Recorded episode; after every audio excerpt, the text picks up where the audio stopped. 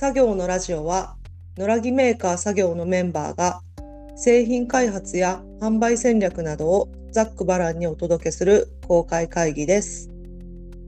今日は生産担当の岩崎とディレクターの伊藤がお届けします。私も伊藤です。よろしくお願いします。よろしくお願いします。えー今日のトピックスは、えーリペアの話と、あとは海外での販売をしたいという話の2本でお願いします。はい。えっ、と、リペアっていうと修理ですね。修理の話。はい。じゃあ、修理の話を。はい。そういう、よく、うち、うちというか作業の品物って、まあ、作業服、まあ、やかんやっぱ、まあ、頑丈に作ってるとはいえ、こ壊れたりとかですね、なんか、折れたりいろいろするんですけど、な皆さん、愛着があるらしくて、これは直せないのかっていう問い合わせが、まあ、ちょくちょく来るんですけど、うんそれについてちょっと、うちがどうやってるかっていうお話をしつつ、まあ、はい服をね、このこのじご時世、服を直すっていうことについてちょっと考えてみたいなと思います。そうですね。実際、修理はどんな感じでやってる流れですか？はい。えっ、と、修理に関しては、あのー修理を、えっ、と、私たちが直接するわけではなくて、ちゃんとリペアを普段からやっている、あのーお直しの工場、工房さんと提携していて、で、そこに直接、えー依頼をかけるという体制でやってます。で、はい、基本的には私たちはその手数料っていうのはあの一切頂戴せずに、まあ、お客様に実費だけご負担いただいてでその修理の方法とかそういうあの具体的なやり取りは、まあ、私と工房でさせてもらってでお客様はそこに直接商品を送って修理してもらってお支払いもそこにしていただくっていうそういう仕組みを作ってますね。ということで、まあ、だから、うち、作業としてはもうほんまに、まあ、ボランティアっていうわけじゃないですけど、こうあれですよね、アフターサービスということで、無料でやらせていただいているという。感じですねもう逆に喜ばしいんで、そんなにしまでして使ってもらえるんやっていう、そのありがたやっていう感謝の気持ちを込めてっていう感じですね。そうですね、大体こう、もう長らくし使い捨て文化と言われて久しいですけど、なかなか服をね、直すっていうのも珍しい話になってきてるところを直したいっていうのはいありがたい話ですね。そうですね。なんか大手のメーカーさんとかはもちろんそういうサービスはしてないんですけど、ああ、はい。最近ちょこちょこそういう、まあ、小規模メーカーで、ああ、はい。あのリリペアとかうんうんうんあのもうたまありますみたいな感じでされてるところもあるけど結構なんかああ無料でされてて疲弊してるみたいな話をもううっすらああ、聞いてなるほど。多くなると大変になると。そうなんですよねなんかあのーお金を取るなんてっていう考えをお持ちの方もおられるかもしれないんですけど修理に対して、はいはい。でも修理してくれた方にあの叱るべき金額を払うのはまあ当たり前のことですし。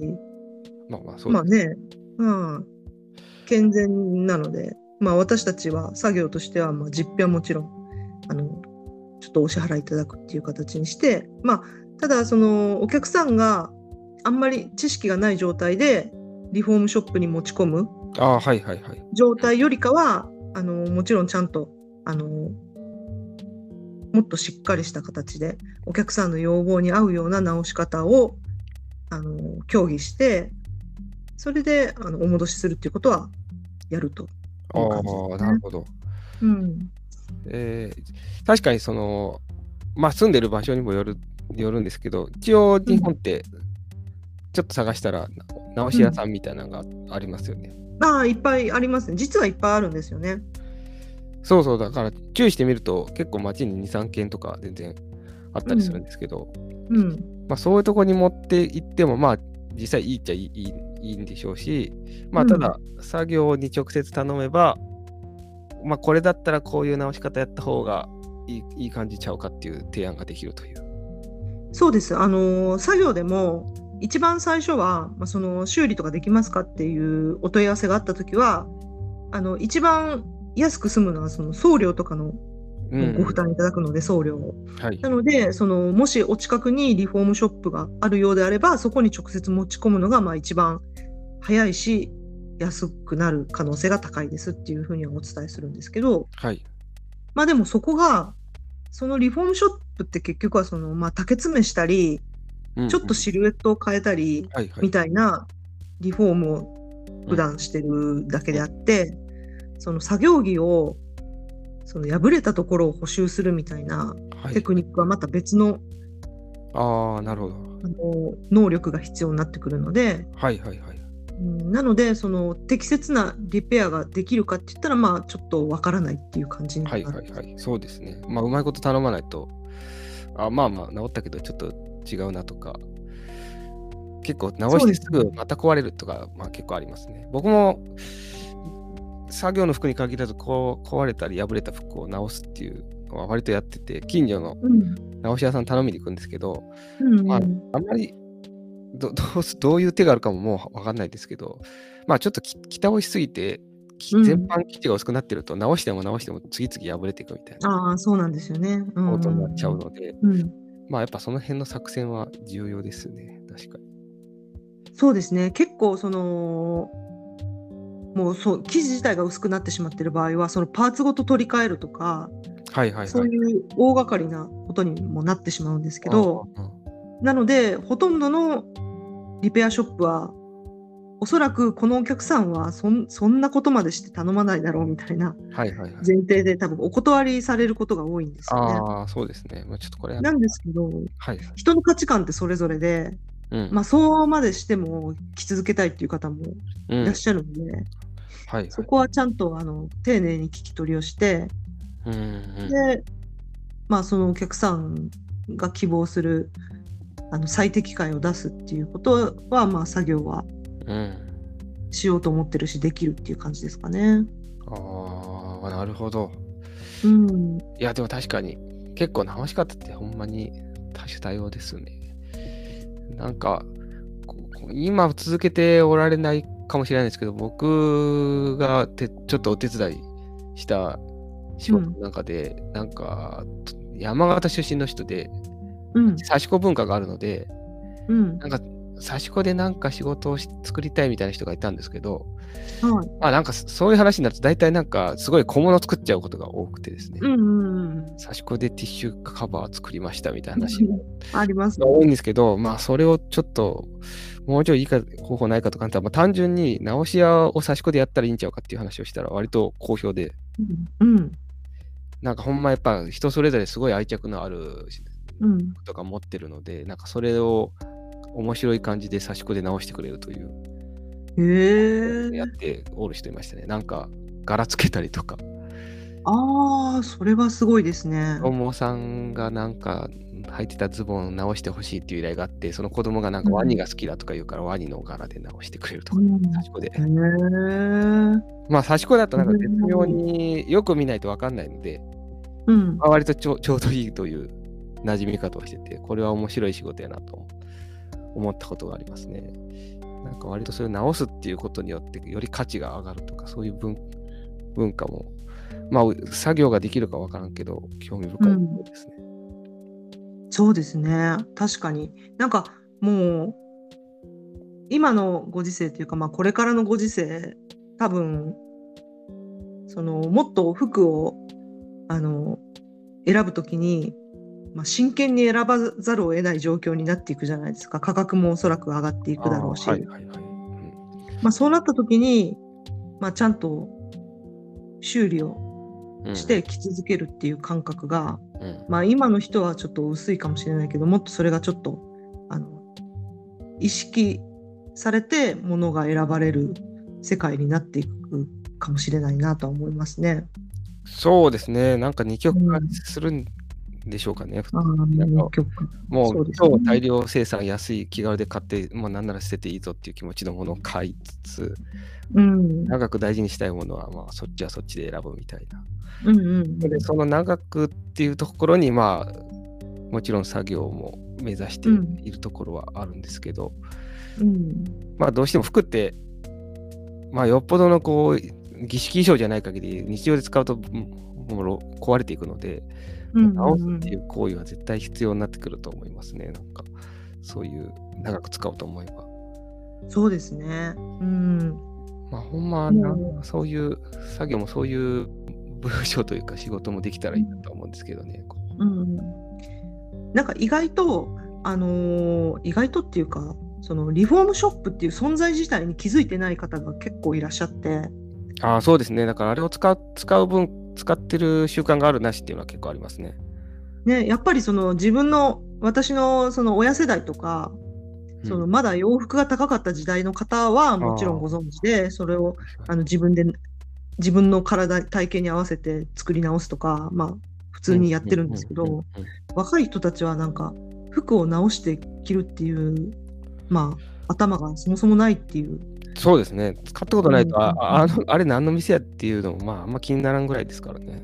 うんうんうん、そうですよね。だから、あのーもっとなんか気軽に持ち込んで、そのリメイクとかリペアとか、まあ、頼めたらいいなとは思いますよね。そうですね。その直し屋を使いこなす技っていうのは結構あるとないとで、服に対する生活のあれですね、様子が変わりますね。そうですよねこ。れはお伝えし、今回お伝えしたいところですね。うん多分、直し屋とかで検索したら、多分1、2個ぐらいは出ると思うので、皆さんももし興味あったら調べていただけるといいかもしれません。まあ、あとはうん結構カルチャーというか、そういう文化、地味にちょこちょこ流行ってて、なんか、えっ、とだ、ニット系だとなんかダーニングって言って、はいはい、靴下のそうですね、穴を靴下とか、サグみたいな。あのかわいかわいく塞いでいくみたいなのが、うん。うん。保湿的な感じでちょこちょこやられてて、うんうんうんうん。ああいう下地は徐々に出てきてるんだろうとは思いますね。確かに。マグロの靴下が破れたんでちょっと修理してくださいっていうのは現状ちょっと作業では受けられないんですけどそれをやってくれる人が見つかってないんで。はいはいはい。だけどそのダーニングっていうそのテクニックをお伝えすることはできそうですよね多分 YouTube とかでやり方とかも上がってるだろうからそうですね。ダーニングはね割となんかちょっと、ちょっとちょっとしたトライしてみてくださいみたいな 僕もあんまりやってもらったことしかないんですけど、なんでしょうね。こう、イイギリス発祥の技らしいんですけど、なんかチクチクやっていくと、まあ、生地を、生地をまあ糸で作るみたいな感じなんでしょうかね。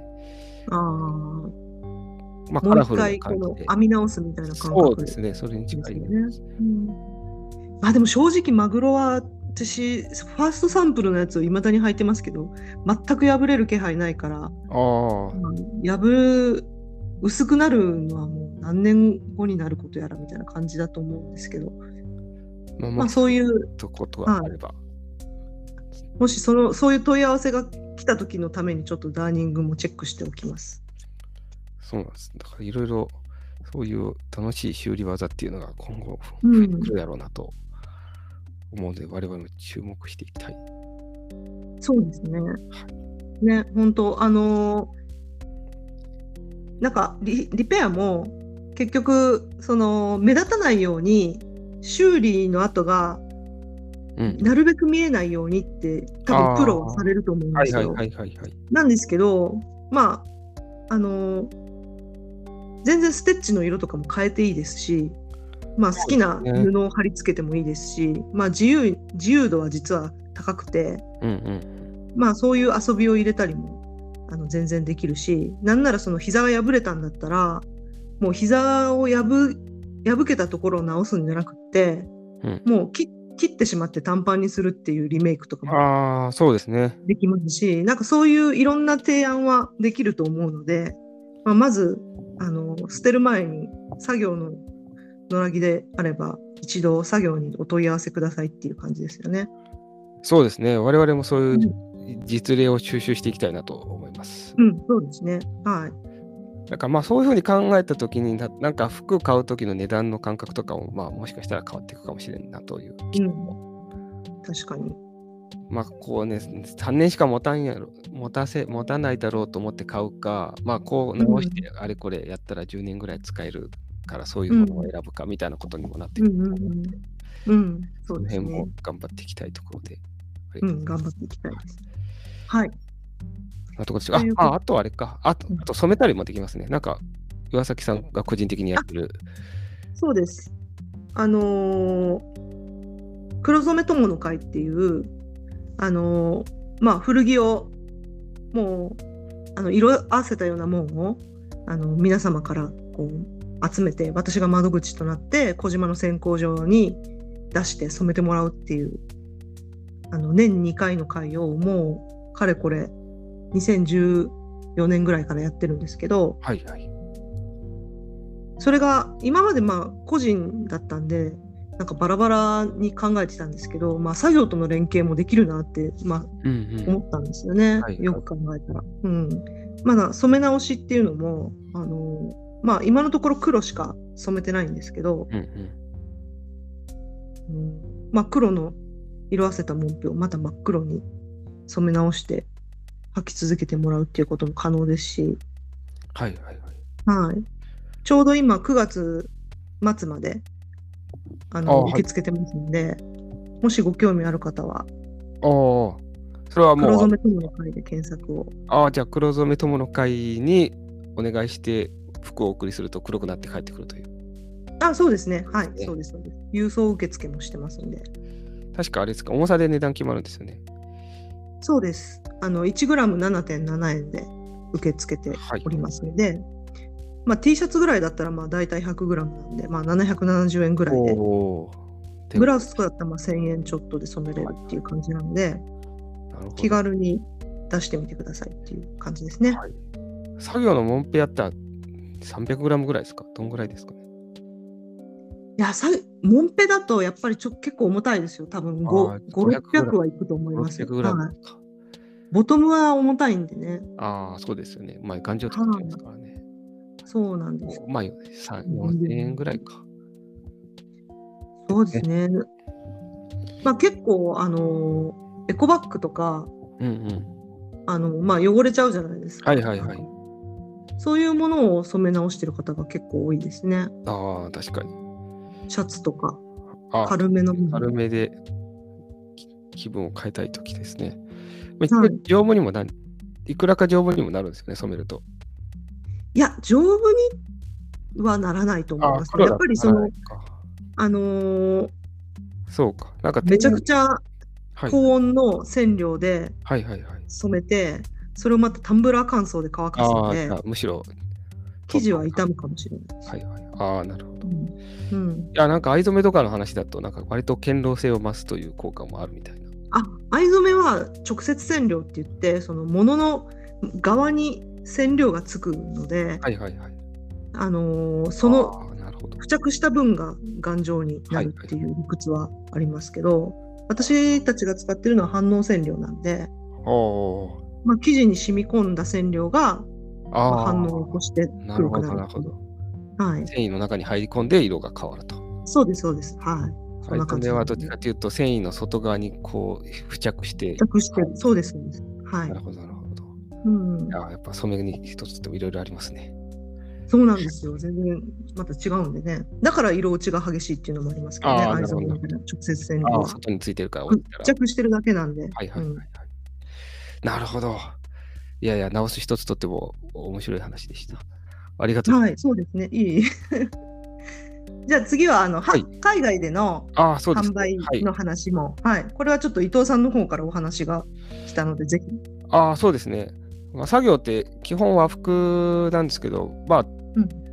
和服って割と特徴、まあまあ、ね、世界中の民族衣装は全て特徴的ですけど、うん。まあ、なんかイメージとして割と流通しているのもあって、海外のうん方もご興味持たれることがうんうん。あるんですけど、まあ、今回はちょっと、その中で知り合いの知り合いみたいなところから、あ、でもこれも最初のきっかけはやっぱマグロ漁船の靴下で、マグロ漁船の靴下、意外にまあ、あんだけは分厚い靴下って世界的でもそんなにないのか、うん、韓国の人が、これはいい靴下やみたいなことでごご気に入られまして、韓国でも売ってくれという話になってですね、まあ、その方がちょっと販売をやってみたいということなので、まあ、まず、うん。この行政の靴下を韓国で売るみたいな話があったんですけど、うん。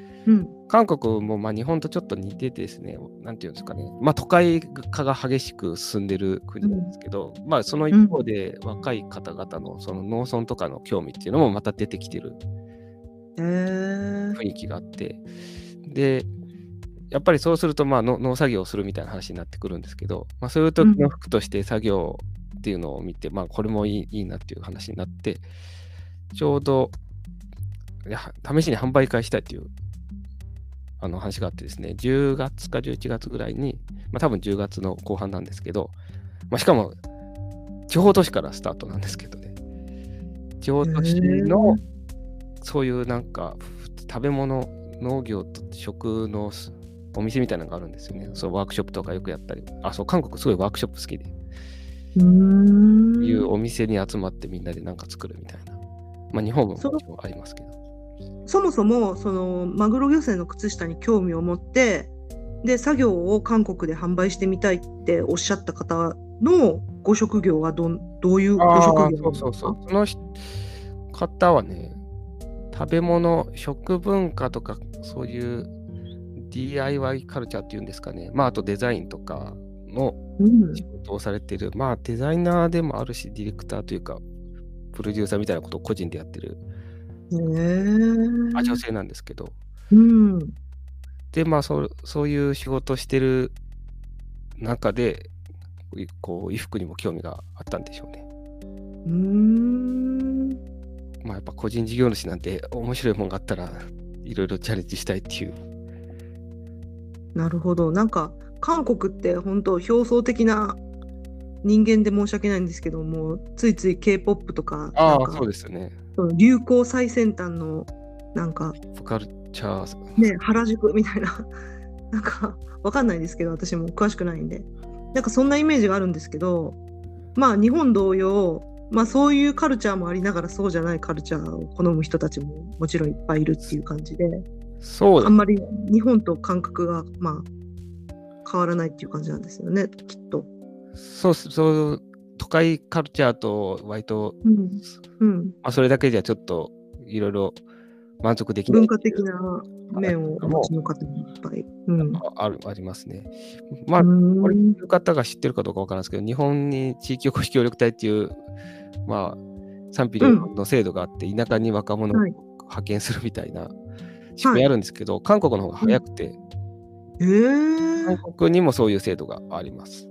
そのそうなんですね。やっぱ過疎化は進んでるので、うん農村をなんかちょっと活性化させるために、うん。若い方らを、まあ、職員として応募すあの派遣するみたいな制度があったりして、まあ、農産村をどう良くしていくかっていうのは、韓国もすごい関心が高いといううんところじゃあその彼女も、まあ、そういうあの農村とか地方の方に、まあ、お仕事とかで行かれて。そうそう、商品開発とかしたりしておる。ああなるほど。そうなんですね。あそこで作業につながっていくんですね。そうです。へえ面白い。だからやっぱり、あまあ、アジアはある程度そういうこう傾向がある、出てくると、個人的には思いますね。うん。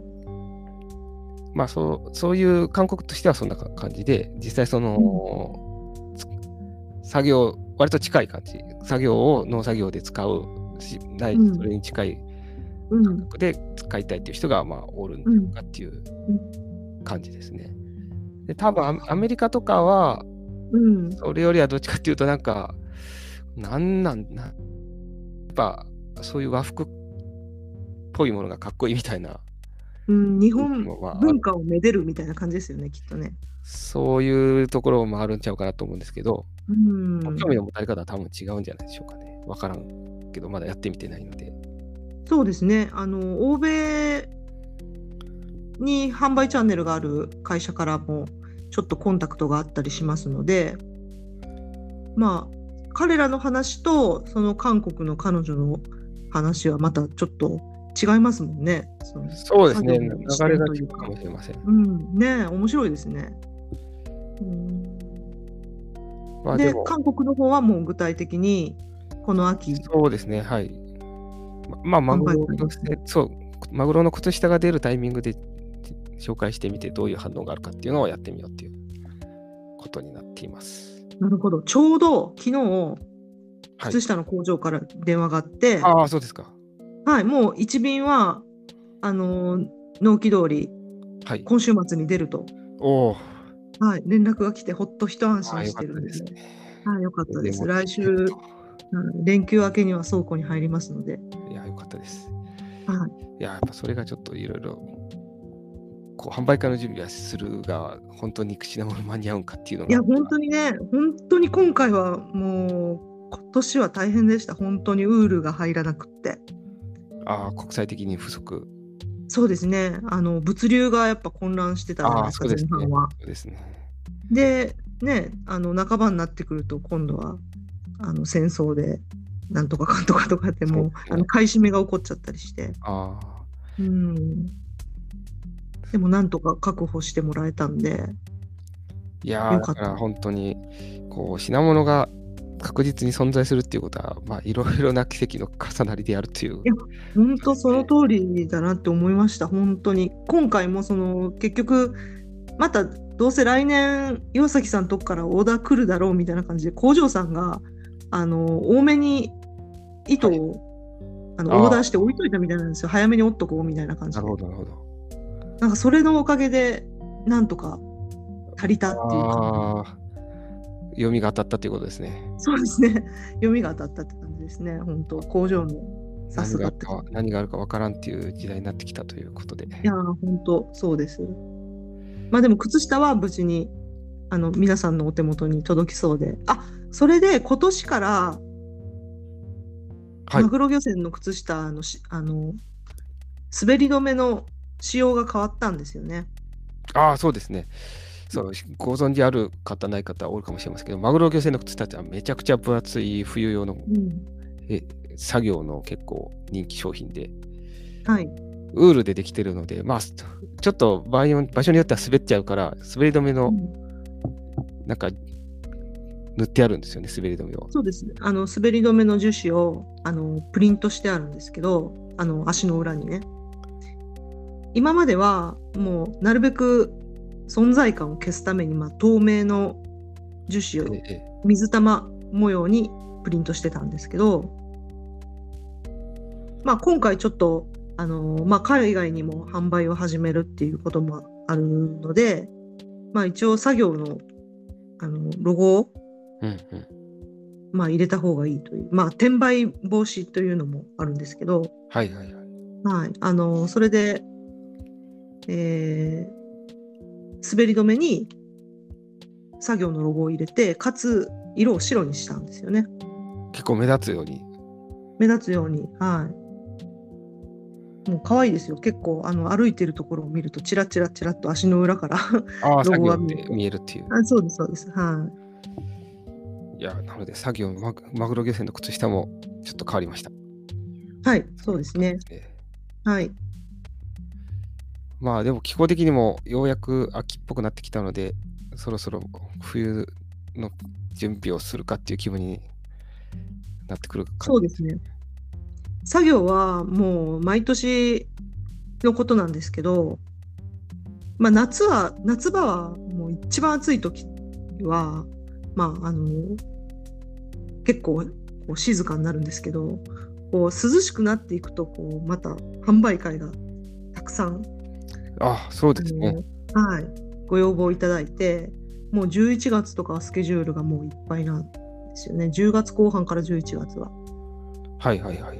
はい、なので、ここからまたいろんなところで各地で販売会が行われる予定ですので、ぜひチそうですね。もェックしてですね。う広島、岡山、九州の方は鹿児島、山形をうん、予定しております。